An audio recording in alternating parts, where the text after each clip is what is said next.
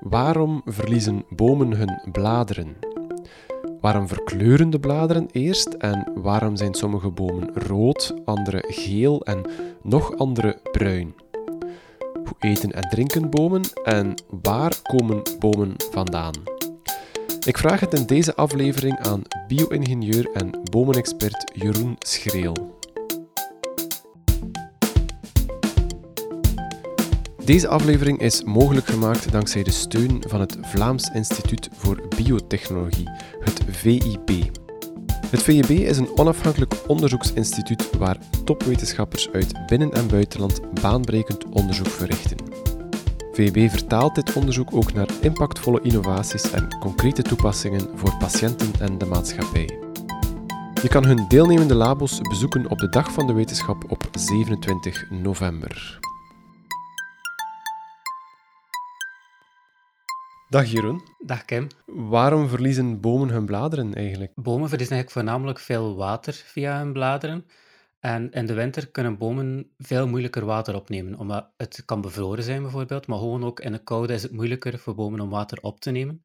En eigenlijk om ervoor te zorgen dat ze niet uitdrogen, gaan bomen hun bladeren laten vallen. Eigenlijk gewoon om het waterverlies te beperken. Maar dan kunnen ze dus wel nog water bijhouden voor die volledige winterperiode? Deels wel. Ze gaan nooit volledig uitgedroogd raken, anders gaan ze dood.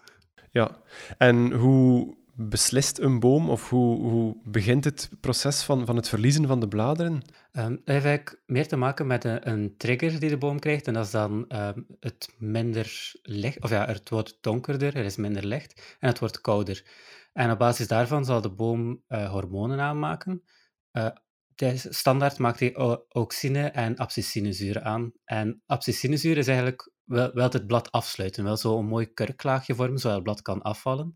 En auxine houdt dat net tegen. En wanneer het kouder begint te worden en donkerder, wordt er minder auxine aangemaakt en beslist de boom, oké, nu zal het abscisinezuur winnen en wordt het kurklaagje gevormd, sluit het blad af kouder, zeg je. Uh, we beleven nu een, een eerder warme herfst. Uh, misschien dat gemiddeld gezien de herfst ook altijd maar warmer zal zijn. Verliezen de, bladeren daar, eh, de bomen daardoor steeds later hun bladeren ook? Op sommige locaties zeker. Het klimaat heeft daar inderdaad een, een sterke invloed op. En we, we, zien inderdaad op bepaalde plaatsen dat het langer duurt voor de bladeren vallen. Op andere plaatsen kan het dan net weer vroeger gaan. En soms kan het ook gewoon één sterke trigger zijn als een hele koude periode waarop de bladeren vallen. Als het daarna weer warmer wordt, kunnen bomen ook zelfs weer beginnen uitlopen, uh, weer beginnen blaadjes krijgen. Um, maar soms kan het ook gewoon zijn dat ze dan even geen bladeren krijgen tot volgend groeiseizoen. Voordat de bladeren vallen, verkleuren de meeste bladeren van bomen. Waarom die verkleuring? De bladeren proberen ze eigenlijk af te sluiten om, om af te vallen. Maar voordat ze zich beginnen afsluiten, gaan ze eerst de, de voedingsstoffen uit het blad terugtrekken. En stoppen ze ook met chlorofielmoleculen aanmaken. En chlorofiel wordt normaal gezien continu aangemaakt en afgebroken in het blad. Maar dat stopt dus op dit moment. En chlorofiel zorgt net voor de mooie groene kleur van de bladeren. Doordat het stopt met aanmaak, uh, of doordat bladeren het niet meer aanmaken, wordt enkel nog afgebroken en gaat die groene kleur weg. Dat chlorofiel, wat, wat is dat precies? Dus dat is eigenlijk de, een, een moleculen en de chloroplasten, dus zit eigenlijk in het blad. En dat vangt eigenlijk het lichtenergie op. Dus Um, en fotosynthese heeft de plant ook sowieso energie nodig. En die energie komt van zonne-energie en die wordt eigenlijk gecapteerd door die chlorofielmoleculen en dan gebruikt om aan fotosynthese te doen. Is het dan ook zo in de periodes waarin een boom uh, geen bladeren heeft, dat die ook amper nog energie kan uh, binnenhalen? Ja, inderdaad. Dat is alleszins heel sterk beperkt. Uh, komt normaal gezien bijna niet meer voor. Dan is het eigenlijk reserveopslag van energie die je nog heeft. Sommige bomen hebben rode bladeren, andere gele, andere bruine. Van waar dat verschil in kleur? De, de chlorofielmoleculen worden afgebroken. En er blijven nog andere pigmenten over, eigenlijk andere moleculen. Dat zijn bijvoorbeeld carotenoïden, uh. En die geven dan die verschillende kleuren. Bijvoorbeeld carotenoïden zijn meer de oranje-gele kleuren, antocianen meer de rode kleuren. Carotenoïden is trouwens ook de, de, het pigment die de kleur heeft aan wortels die we dagelijks of regelmatig kunnen eten. En dus verschillende bladeren kunnen verschillende verhoudingen hebben van die pigmenten en daardoor hebben ze andere kleuren. Waarom zijn er bijvoorbeeld geen blauwe bladeren? Dat heeft dan weer meer te maken met wat is kleuren in zekere zin. Dus bijvoorbeeld als ik terugkeer naar de chlorofielmoleculen, die geven de mooie groene kleur. En dat wil eigenlijk zeggen dat ze blauw en rood licht absorberen en groen weerkaatsen. Dus eigenlijk hebben we een pigment nodig in het blad die dan blauw weerkaatst. En die zijn er gewoon niet. Er, zijn die carotenoïden, maar die gaan ook blauw in zekere zin absorberen. Ehm, nu, er is wel een, een leuk experiment dat soms gedaan wordt. Ehm, dat is een voedingskleurstof, voor het blauwe voedingskleurstof, die opgelost wordt in water. En dan zetten ze dan snijbloemen in, bijvoorbeeld witte tulpen. En dan zie je dat die witte tulpen blauw beginnen kleuren. En ook de bladeren van die tulpen kunnen blauw beginnen kleuren. En dat is dan net omdat er wel een pigment aanwezig is die blauw weerkaatst. Maar van nature komt dat er dus niet in voor. U zei daarnet ook al dat een, een boom weet wanneer hij zijn bladeren moet laten vallen, uh, afhankelijk van het licht en de warmte. Stel nu dat je ook een experiment zou doen waarbij je bomen in een verlichte en verwarmde serre zou plaatsen. Zou een boom dan nooit zijn bladeren verliezen? Dat is een, goede en een interessante vraag ook. Um, nu, sowieso wil ik even wel verduidelijken dat bladeren blijven niet voor altijd aan een boom hangen. Zelfs eh, bladeren of naalden, bijvoorbeeld van naaldbomen, uh, die verliezen hun naalden niet in de winter, toch vallen die ook af, maar dat duurt dan bijvoorbeeld een viertal jaar.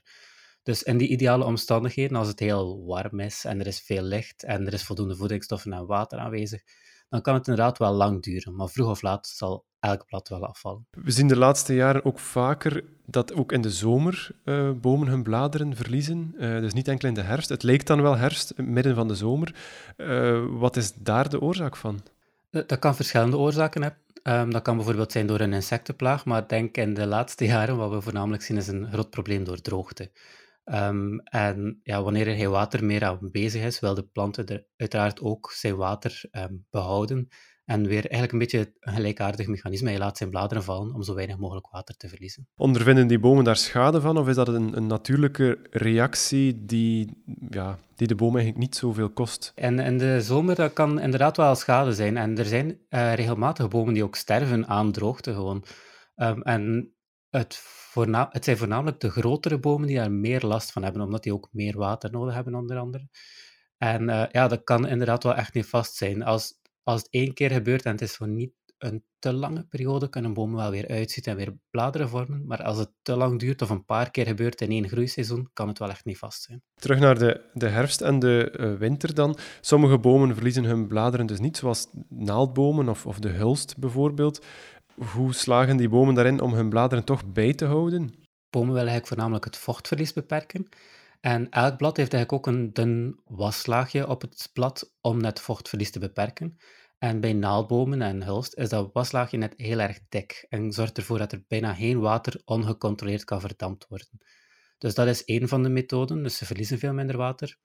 Anderzijds hebben ze ook een soort um, antivriesmiddel, zeg maar, eigenlijk een, combinatie van suikers, die ervoor zorgen dat de naalden ook niet bevriezen. Dus het water die hierin zit, bevriest niet, dus het blijft functioneel.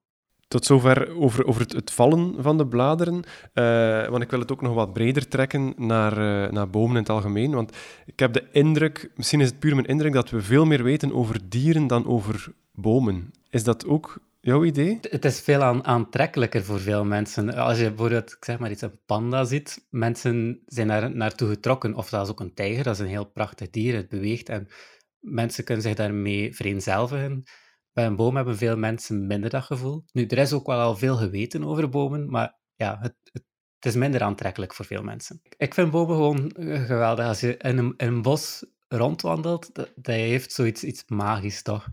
En um, ja, uiteindelijk, bomen en planten hebben ervoor gezorgd dat de mens op zekere zin kon evolueren, hoe we nu zijn. En het heeft eigenlijk heel veel van onze omgeving gevormd. Ehm, het heeft ook een vorm van rust en het zorgt ook zelfs voor een gezonder leefmilieu. ja, er zijn zoveel voordelen aan bomen en mij persoonlijk trekt het gewoon heel erg aan. Weten we intussen hoeveel bomen er op aarde zijn? Het is altijd moeilijk om daar een exact getal op te gaan, of op te plakken beter. Uh, maar bomen, er zijn iets van een 70.000-tal boomsoorten, wordt geschat. Eigenlijk, het laatste nummer dat ik gelezen heb was 73.300. Dat lijkt heel exact, maar is, ja, er zit er wel speling op. Als we dan kijken naar het aantal bomen, dat zijn er vrij veel. Dat is 3000 miljard bomen. Nu, dat lijkt extreem veel, maar ik wil ook eventjes een kanttekening bij maken. Dat zijn er nog de helft zoveel als voor de mens ontstond. Um, per jaar verliezen we ook ongeveer 15 miljard bomen aan ontbossing door de mens. Dus zelfs als we er elk jaar 5 miljard bomen bijplanten, verliezen we er nog netto 10 miljard per jaar. Wat eigenlijk zou wel zeggen aan het huidige tempo dat we binnen 300 jaar geen bomen meer overhouden. Dat is uiteraard niet haalbaar, maar dat is wel een groot probleem. Komen we op een bepaald punt dat er, kan je dat zeggen, dat er te weinig bomen op aarde zijn? er zijn ook uh, terugkoppelingslessen, uh, noemen we dat. En dat is eigenlijk bijvoorbeeld als er een groot bos is, als bijvoorbeeld het Amazonewoud, um, die verdampen ook heel veel water. En 50% van de neerslag lokaal in het Amazonewoud komt eigenlijk van het water die getranspireerd is door de bomen. Als er te weinig bomen zijn, dus als er gekapt worden, krijgen we soms verwoestijning, valt er minder neerslag. Doordat er minder neerslag is, wordt het droger, kunnen bepaalde bomen niet overleven, krijgen we minder bomen, waardoor we minder neerslag krijgen, waardoor we minder bomen hebben, enzovoort. Dus dan krijg ik een negatieve terugkoppelingsles. Dus dat is sowieso een groot probleem.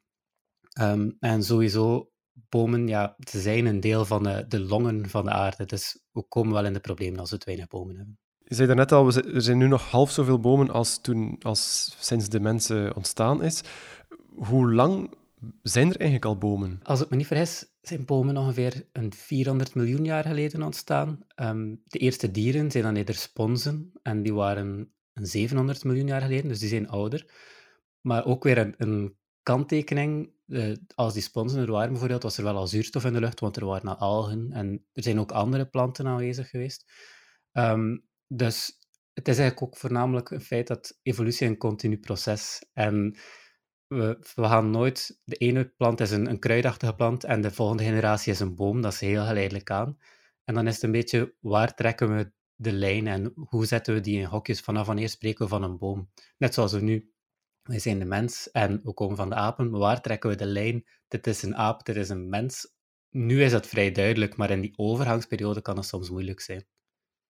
Weten we hoe ja, die eerste boom is dan natuurlijk moeilijk om te zeggen, want het is een, is een geleidelijk proces. Maar hoe zagen die, die eerste boomsoorten, hoe zagen die eruit? Um, dat is een, een goede vraag en ik heb er ook geen exact antwoord op eigenlijk. Uh, maar wat ik wel al interessant vind, is... Um, dus bomen zijn voornamelijk, denk ik, of ze vallen voornamelijk op door hun grootte. Ze zijn vrij groot, ze hebben hout. En de eerste soorten die eigenlijk zeg maar 7 meter hoog werden en meer, waren eigenlijk geen bomen, maar varens. En die hadden ook een, een houtachtige stam, niet echt hout. Ehm, want het voornaamste verschil eigenlijk tussen bomen en zeg maar kruidachtige planten zit in, in hun groei. En dat heeft dan te maken met wat we noemen primaire en secundaire groei. En primaire groei is waar we standaard aan denken eigenlijk. Dat is ehm, iets wordt langer of groter. Dus bijvoorbeeld een tak groeit en die maakt cellen bij en die wordt langer. Wortels worden, gaan dieper de grond in. Dat is primaire groei. Secundaire groei zorgt er eigenlijk voor dat iets uh, dikker en steviger wordt. Dus de stam van de boom wordt dikker en krijgt houtig materiaal. En dat heeft eigenlijk het grote verschil gemaakt. En daardoor zijn die dan uiteindelijk groter beginnen worden. En dan zijn we echt van bomen beginnen spreken. Eenmaal die we, die houtige structuur hadden en secundaire groei. Zijn bomen altijd groot geweest? Allee, dat is een, een, eigenschap die, die, we vaak associëren aan bomen, uh, dat die groot zijn, dat die hoog zijn.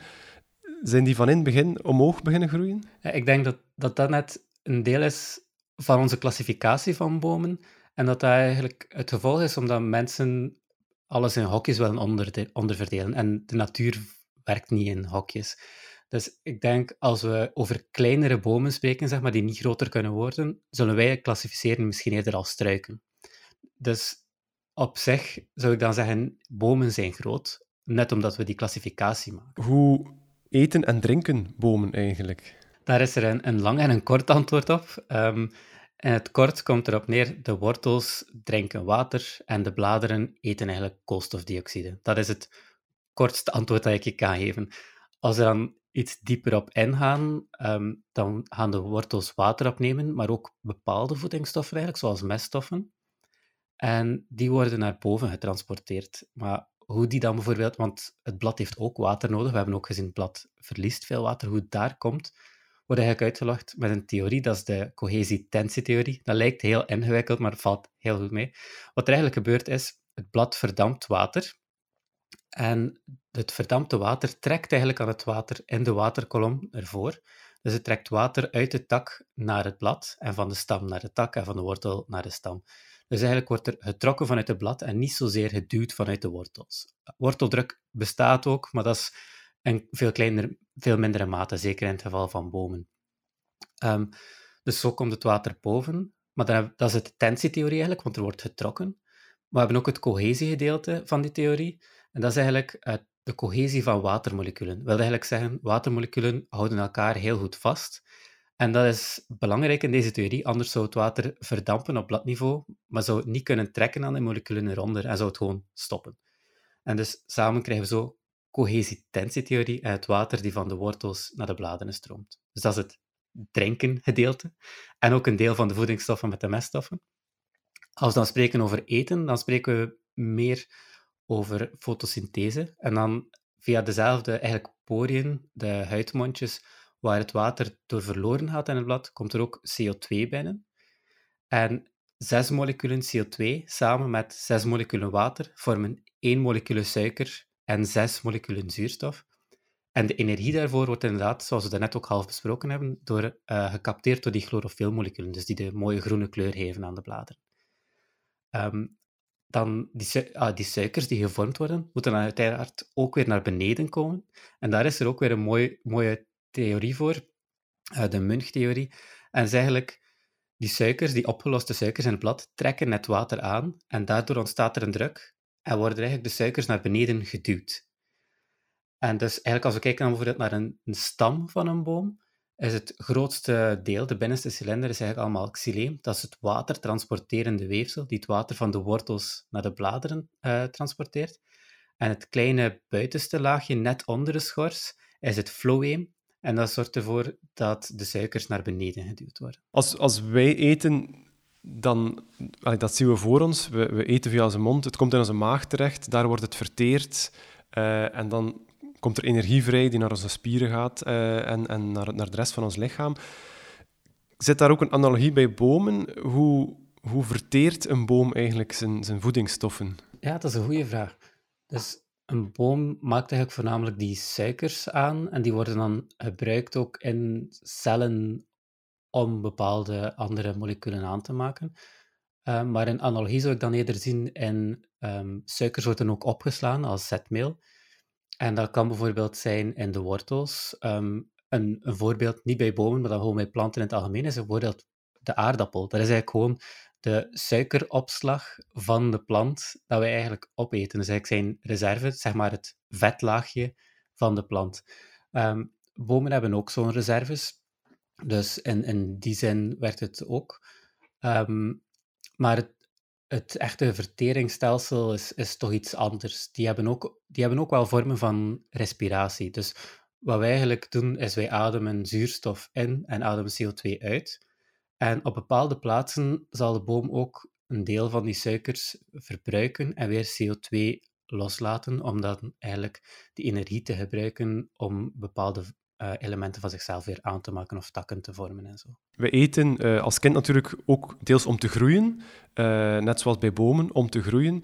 Maar wij bereiken wel een volwassen lengte, een volwassen lichaam. En dan gaat het enkel nog over het, behoud van het lichaam, denk ik. Maar een boom blijft wel groeien. Ja, een, een boom kan inderdaad wel blijven groeien en blijft breder worden, zolang ze niet sterft, uiteraard. Um, maar er zijn ook limieten. Dat is dan eerder een limiet in, de hoogte. Um, dus we hebben bijvoorbeeld de secundaire groei die ik net besproken heb, zorgt ervoor dat er wel een structurele stevigheid is om hoog te worden. Maar um, het water kan eigenlijk maar op een maximale hoogte getransporteerd worden. En dat heeft eigenlijk te maken met wat ik daarnet ook zei, dus het water wordt omhoog getrokken. En dat functioneert eigenlijk een beetje zoals een rietje, zeg maar. De atmosfeer dringt aan het rietje. En hoe smaller het rietje, hoe hoger het water kan getransporteerd worden.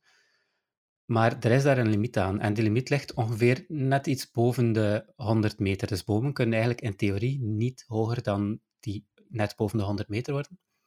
Er zijn echter, of de hoogste boom ter wereld is denk ik een sequoia in Californië. En die is rond de 115 meter. Dus die ligt rond die grens, of er zo net boven zelfs. En het idee daarbij is dat die eigenlijk niet enkel vocht opneemt of water opneemt via de wortels, maar ook via de bladeren. En dat is een gekend fenomeen.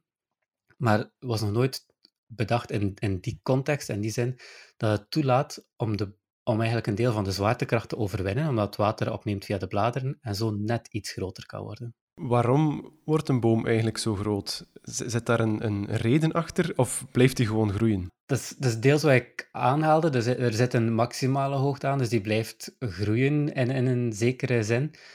Uh, in een andere zin is eigenlijk ook voornamelijk uh, het licht capteren. Dus hij groeit naar het licht. Um, en daarom zal hij dus ook wel bepaald zal een boom bijvoorbeeld groter kunnen worden als hij omringd is door andere bomen, in zekere zin, omdat die wel zo in competitie gaan voor, die, uh, voor het licht. Um, er, is, er is ook bijvoorbeeld een gekend fenomeen, dat vind ik wel interessant, is een bepaalde fijnsparen, dacht ik, die heel klein blijven in een fijnspaarbos, um, tot er plots licht beschikbaar is.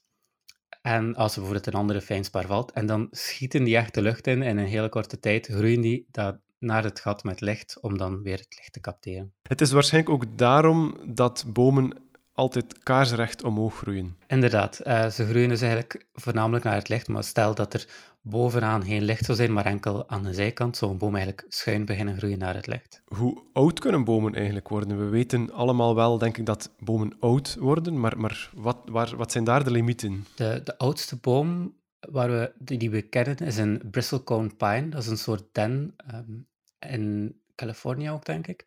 En die is net geen 5000 jaar geweest. Dat was 4800 jaar, dus dat is extreem oud. Die was 2000 jaar in de tijd van de oude Grieken. Enkele honderden jaren toen de piramiden werden gebouwd. Dus dat is extreem.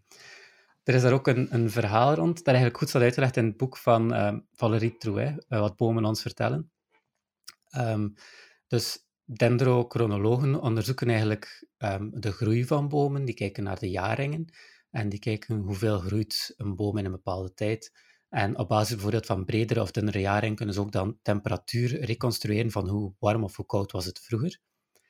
En daarvoor maken ze gebruik van een boor, een Pressler-boor. Dat is eigenlijk een holle boor die ze in een boom duwen en draaien. En dan kunnen ze een heel smalle cilinder hout eruit halen waarop ze de jaringen kunnen bekijken. Op zich is dat geen probleem voor de boom, de boom kan daar tegen. Maar in de jaren 60 waren ze ook dat onderzoek aan het doen en zat de boor vast in de boom. Die boom kost ook wel iets en er stonden veel van die Bristlecone pines en ze hebben uiteindelijk besloten, we gaan de boom omzagen en de boor recupereren en we gaan verder met ons onderzoek. Dus dat is gebeurd. Maar de boom was omgezaagd en dachten, we gaan nu toch eventjes tellen hoe oud die boom ook effectief is. En bleek dat ze per ongeluk de oudste boom ter wereld hebben omgezaagd. ja, dat is wel een uh, gigantische blunder dan. Ja, inderdaad, inderdaad. Dus bomen kunnen heel oud worden. Waaraan danken ze eigenlijk die, die levenskracht? Um, ik wil ook eventjes de, de, connotatie weer maken. Niet alle bomen worden even oud. Bijvoorbeeld berkenbomen, die we weer frequent tegenkomen, die worden gemiddeld tussen de 60 en de 90 jaar oud. Um, de oudste berkboom kan ook wel iets van 300, 350 jaar oud zijn. Maar dat is dus een, een groot verschil met de 5000 jaar waar we het daarnet over hadden. En als ik me niet vergis, is eigenlijk nog niet zo goed te weten waarom bomen exact zo oud kunnen worden. Um, ik heb wel een interessante tekst daar aan te lezen, uh, die zei, waaraan sterven bomen? Dat zijn bijvoorbeeld insecten of extreme weersomstandigheden als een storm. Dus als een boom die omstandigheden kan vermijden, zijn er eigenlijk voornamelijk nog schimmels. Uiteindelijk zal hout altijd aangetast worden door schimmels. En dan komt er eigenlijk op neer, hoe goed kan een boom zich uh, beschermen tegen schimmels. En dan heb je verschillende tactieken. Bijvoorbeeld de berk, als die een schimmel of aangetast wordt door een schimmel, is het meestal minder erg, omdat die heel snel zich reproduceert. Dus die heeft al nakomelingen geproduceerd en dat is eigenlijk uiteindelijk wat de boom wil. Een andere tactiek is dan weer een boom die heel traag en duurzaam groeit en zich heel sterk beschermt tegen schimmels, maar dan ook vaak pas op latere leeftijd uh, voor nakomelingen zorgt. Dus het zijn verschillende tactieken. Maar waarom exact of hoe exact is nog niet geweten. Een, een boom is ook zeer levenskrachtig in de zin van als je een boom omhakt, uh, dan kan het heel goed zijn dat die terug nieuwe scheuten aanmaakt en gewoon terug vertrekt. Uh, waaraan danken bomen die, uh, die groeikracht? Wanneer, wanneer een boom groeit en, en takken aanlegt, maakt hij ook continu knoppen. En die knoppen zijn eigenlijk vaak uh, slapende knoppen. En dat komt ook weer door een hormoon. Die wordt uh, aangemaakt door de top van de boom. En die zorgt ervoor dat die knoppen niet uitlopen en blijven slapen. Als je bijvoorbeeld een storm hebt of een windval en die top breekt af of die wordt afgezaagd, dan krijgen die, die knoppen plots geen hormoon meer en, of minder en die kunnen beginnen uitlopen. En dat is bijvoorbeeld ook de reden waarom een kerstboom zo'n mooie kegelvorm heeft. Ehm, de onderste takken zitten veel verder van die top bovenaan en die kunnen dus beter uitgroeien, want die krijgen minder van dat hormoon. Dus die krijgen een mooie kegelvorm. Ehm, andere bomen zijn er ook die volledig zeg maar, worden omgezaagd en dan toch weer deels herschieten. Voor alle duidelijkheid, niet elke boomsoort kan dat, maar er zijn er. En die maken dan vaak gebruik van de reserves, eigenlijk um, suikerreserves en voedselreserves die in de wortels zitten opgeslagen, om dan opnieuw uit te schieten. En zo kan de boom opnieuw beginnen. Ehm, er wordt er trouwens ook gebruik van gemaakt in, in onderzoek. Er is een soort van hakhoutbeheer en populier kan dat bijvoorbeeld heel goed. En daar gebruiken ze om bio-energie te onderzoeken. Dus het idee is om de vijf à tien jaar gaan we die populieren kappen eigenlijk, of hakken. En het onderzoek is dan welke populiersoort kan het beter, of hoe kunnen we van het hout dat we daaruit halen meer energie halen. En zo'n zaken. Nu het over omhakken hebben, uh, kunnen bomen pijn voelen? Dat is een goede vraag. Um, mijn, mijn, mijn, eerste antwoord zou zijn nee. Uh, maar ik ken mensen die bezig zijn in het onderzoek rond uh, plantcognitie. Dat is dan meer het, het denken van bomen, zeg maar. En dan komen we meer in de vragen van wat is denken en wat is pijn voelen. En veel zaken daarin zijn, lijken vanzelfsprekend, maar zijn het niet altijd. Als in bijvoorbeeld zien, daarvoor hebben we ogen nodig. Lijkt logisch. Uh, maar er is bijvoorbeeld een plant in Zuid-Amerika die kan de bladeren van een, denk een viertal andere soorten nabootsen als die in de buurt groeien. Ze moeten zelfs niet raken. En dan is de vraag, hoe doet die plant dat? En een van de theorieën is dat er genen worden uitgewisseld, misschien toch ergens aanraking via de wortels. Een andere theorie is eigenlijk dat de planten ernaast een schaduw werpen op die, op die plant die zich aanpast, en dat die plant dat probeert na te bootsen. Dus eigenlijk, zeg maar, zien zonder ogen. Dus als we dan terugkeren, kunnen bomen pijn voelen? Mijn eerste reactie zou zijn nee, maar ik ga mij uh, openstellen voor onderzoek die mij het tegendeel bewijst. Bomen zouden dus waarschijnlijk wel kunnen communiceren met elkaar. Ja, ja bomen uh, communiceren inderdaad. En dat, is um, ook deels onder de grond, deels boven de grond. Um, kan zijn door bepaalde uh, stoffen die ze in de lucht vrijlaten. Dus als een boom bijvoorbeeld wordt aangevallen door bepaalde insecten of herbivoren, dan zal die inderdaad een signaal doorsturen naar andere bomen. Maar er zijn ook zelfs zaken als in bomen die voedingsstoffen doorgeven aan elkaar wanneer ze dicht groeien of water, eh, wanneer de andere boom dichtbij er minder uh, gebruik aan of minder toegang toe heeft. Ah, ja. Ze kunnen dus, ja, dan ga ik wel heel ver, maar dat zijn een soort van vriendschappen dan tussen bomen. uh, ja, zo zou je het kunnen noemen. Ja, ja. ja. Um, ja, nu we ook bij dat onderwerp zijn, hoe, hoe planten bomen zich voort? De meest klassieke manier is denk ik dan eerder met zaden en vruchten. Dus dat zijn dan bloemen die bevrucht worden met pollen en die dan uh, vruchten vormen. Stel maar bijvoorbeeld een appel. Die appel wordt dan gegeten door een, een dier en de zaadjes belanden samen met uitwerpselen ergens. Uh, we hebben ook eikels. Um, die kunnen bijvoorbeeld een eekhoorn zal verschillende pakketjes van eikels begraven in de herfst, om dan in de winter uit te halen als voeding. En als je ergens een pakketje vergeet, kan daar een nieuwe boom groeien.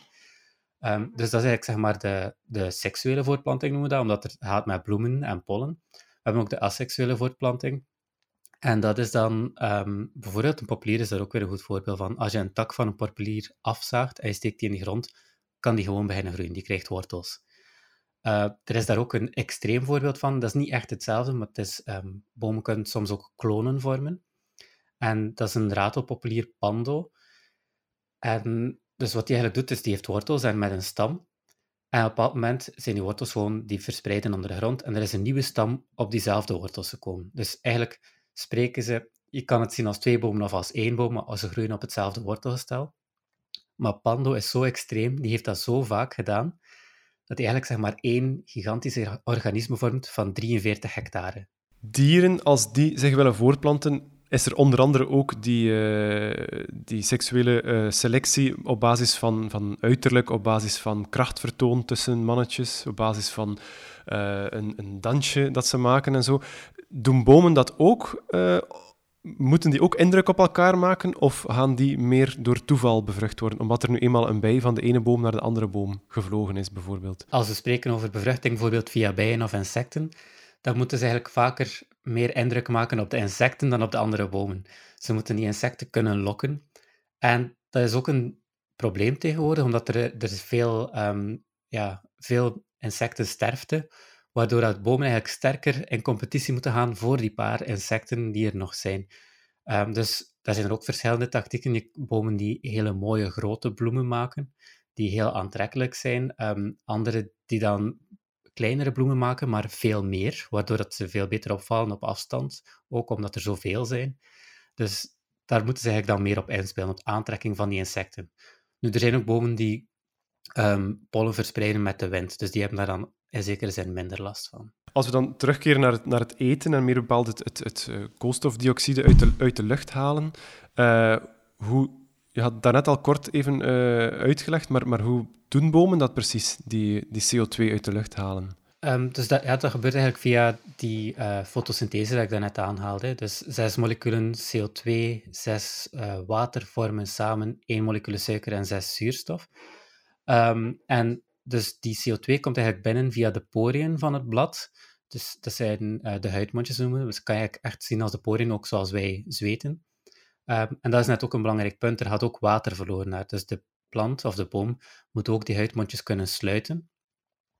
En um, het is belangrijk dat hij die kan sluiten, omdat s'nachts, als er bijvoorbeeld geen licht is, dan zou hij enkel nog maar water verliezen en geen CO2 meer opnemen, want hij kan geen fotosynthese doen, want er is geen licht, er is geen energie.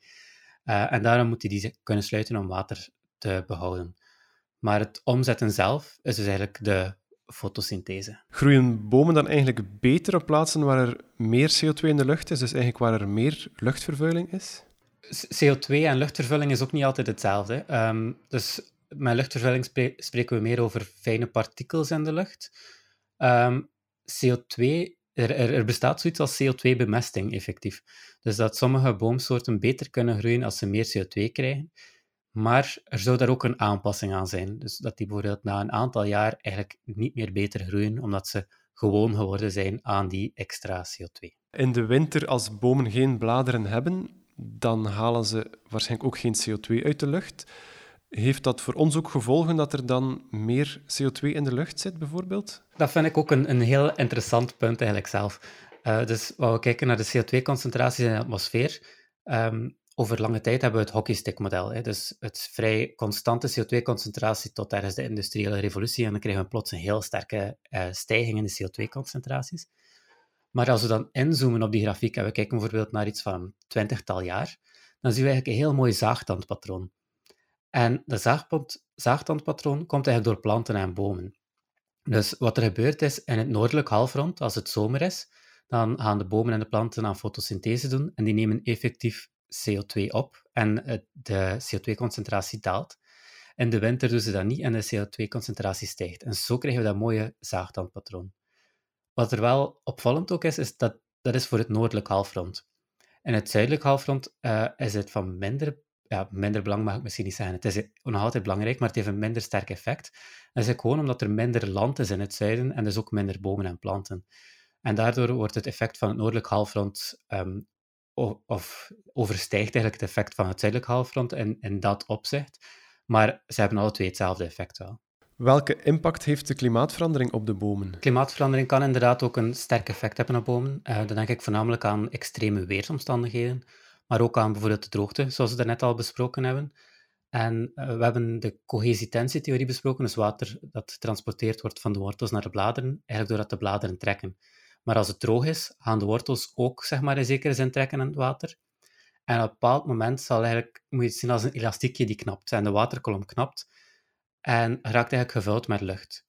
Nu, op zich is dat geen ramp als dat voor één of twee van die zeg maar, rietjes gebeurt. Um, ik heb het net ook een beetje vergeleken met rietjes waardoor gedronken wordt, want de boom bestaat uit duizenden rietjes. Maar als door droogte, door klimaatverandering, te veel van die rietjes gevuld raken met lucht, is het op een bepaald moment game over. En dan is de boom ten dode opgeschreven. Dus zelfs als er dan weer water zou worden gegeven worden aan de wortels, dan zal hij nog altijd sterven. En omgekeerd, welke impact kunnen bomen hebben uh, als, als wapen tegen klimaatverandering en dus eigenlijk ook op langere termijn als, als bescherming voor, voor de bomen zelf? We, we hebben inderdaad, eh, bomen nemen CO2 op en dat heeft, een, een groot, of dat heeft sowieso een groot effect, zoals ik daarnet ook vermeldde in het zaagpatroon. Uh, maar die bespelen ook heel sterk het klimaat, zoals ik daarnet heb aangehaald met de hydrologische cyclus. Dus het water die verdampt wordt en dan weer gerecycleerd wordt. Dus eigenlijk zal, een boom kan een heel sterk effect hebben op het, op het klimaat op een heel, voornamelijk als we spreken over bossen dan. En op, op, welke manier hebben die dan een, uh, impact, de bossen? Dus die kunnen ook bijvoorbeeld, ik zeg maar in een stedelijke omgeving, kunnen die ook zorgen voor een, een koelend effect. Uh, en dat is net eigenlijk, die verdamping van water onttrekt warmte aan de omgeving. Je moet eigenlijk een beetje zien zoals als we water koken in de keuken, moeten we ook continu water blijven toevoegen, warmte blijven toevoegen beter, om het water te laten verdampen. En iets gelijkaardigs. De boom onttrekt warmte aan de omgeving en kan daardoor eigenlijk zorgen voor een koelend effect. Nu, we hadden het er net ook eventjes over luchtvervuiling en fijne partikels. Bomen gaan ook bijvoorbeeld die fijne partikels capteren met hun bladeren. En die spoelen dan af, bijvoorbeeld met de regen, en die komen in de bodem terecht. En die zijn weg. En die zorgen eigenlijk voor een gezonder en beter leefmilieu, ook voor ons. Ja, er zijn natuurlijk de bossen, maar ook het, het planten van bomen in steden uh, kan een grote impact hebben, zoals u al zei, op, op, het, uh, op de temperatuur in de stad, maar ook op, op het afvangen van, uh, van luchtvervuiling. Hoe pakken we dat best aan? Want er is natuurlijk niet eindeloos veel plaats in de stad. Hoe, hoe brengen we meer bomen in de stad? Ik denk dat dat een groot probleem is, voornamelijk eigenlijk door hoe de steden ontwikkeld zijn. Want er zijn steden waar, het inderdaad, waar wel veel bomen staan, die er echt op voorzien zijn. En die hebben extreem brede straten aangelegd, net omdat te werk stellen. Dus ik denk dat we vaak tegenwoordig met een structureel probleem zitten. En iets anders wat mensen ook vaak vergeten is dat de grootte van de boom doet er wel degelijk toe. Want vaak denken mensen, we hebben een boom, we zagen die om, we zetten een nieuwe jonge boom en alles blijft hetzelfde. Maar dat is niet zo. Een oude, grote, brede boom heeft wel degelijk een sterker effect en een groter effect, om nog te zwijgen van andere zaken als biodiversiteit en zo. Um, dus ook om maar een simpel idee te geven, een, boom, een grote boom heeft ook meer lagen met bladeren. Dus die kan bladeren laag hebben op middelhoogte en heel hoog. Dus die kan eigenlijk het milieu op drie verschillende lagen beginnen afkoelen. Terwijl een kleine boom maar één laag heeft waar hij kan afkoelen. Groter lijkt wel sowieso beter, als ik het goed begrijp, uh, in een stad. Uh, dus een boom langer laten staan, een boom groter laten worden. Maar er is inderdaad vaak het ruimtegebrek. En dan denk ik ook naar naar bodem toe, denk ik. Met ondergrondse parkings, met verharde straten. Uh, is er onder de grond wel voldoende ruimte voor, voor bomen in de stad? Vaak wordt er inderdaad ook te weinig rekening mee gehouden. En dan hebben we wel het voordeel dat we soms stadsparken hebben en daar gaat dat meestal wel iets beter. Maar als we kijken naar bomen in een straatomgeving, vaak hebben die onvoldoende ruimte eigenlijk. En dan zien we ook vaak tegels die omhoog geduwd worden door de wortels, omdat ze onvoldoende ruimte hebben en de boom begint te zoeken waar kan ik mijn ruimte halen. Um, dus dat is inderdaad iets dat zeker in rekening moet gebracht worden. Als je tot slot beleidsmakers uh, tips zou kunnen geven uh, over wat ze kunnen doen met bomen om luchtverontreiniging tegen te gaan, om klimaatverandering tegen te gaan, zowel in de stad als erbuiten, uh, maar in een land zoals België, wat zou je hen dan zeker willen vertellen? Um, ja, politiek is niet echt mijn, uh, mijn, mijn ding. Um, maar ik denk dat we voornamelijk moeten focussen op um, meer bomen, maar ook het onderhouden van de bomen die we hebben. En heel belangrijk ook de juiste boomsoort op de juiste plaats. Uh, want als, er worden heel vaak verkeerde boomsoorten op verkeerde plaatsen geplant. En daar, haalt eigenlijk gewoon niets uit. Dan sterft de boom binnen een aantal jaar en dan hebben we zogezegd bomen geplant, maar eigenlijk is er niets gebeurd. Dus ik denk dat dat een van de belangrijkste punten is dat ik zou willen aanhalen. De juiste boomsoort op de juiste plaats. Ja, en dus genoeg communicatie met boomexperts zoals jij en andere collega's uh, over waar welke boom te planten. Um, ik wil afsluiten met ook nog een boek uh, dat je recent hebt uitgebracht. Het boek uh, Bomen in een notendop, dat sinds een aantal weken intussen in de winkel ligt. Voor wie is dat boek bedoeld en wat kan ik erin lezen? Ja, dank u wel ook voor de vermelding. Um, het, het, boek is eigenlijk geschreven... Ik heb, ben eigenlijk vertrokken vanuit mijn eigen onderzoek en dat was rond eigenlijk via vochtopname via de bladeren, wat ik daarnet ook kort heb aangehaald. En ik ben zo vertrokken uit de waterrelaties. Dus eigenlijk wordt er ook goed in uitgelegd hoe water getransporteerd wordt in een boom, maar ook nog andere methoden van watertransport. Ook fotosynthese wordt uitgelegd op verschillende niveaus. Ook een deel van ehm, het ontstaan van de bomen. Um, en ook in de klimaatverandering en bossen en welke bossen we moeten aanplanten en zo. Dus dat is eigenlijk deels wat ik uitleg. Um, ik probeer het op een begrijpbare manier uit te leggen, maar ik ben in alle eerlijkheid soms wel een vakidioot, dus ik, ik verlies mij soms wat in woorden. Um, dus ik heb het geprobeerd toegankelijker te maken en eigenlijk voor mensen die geïnteresseerd zijn in natuur en in bomen in het algemeen en planten. Ja, oké. Dus luisteraars die na deze podcast nog heel veel vragen hebben, nog heel veel zin om bij te leren over bomen, uh, kunnen zeker in dat boek terecht. Ik wil u heel hard bedanken voor uw antwoorden. Met heel veel plezier.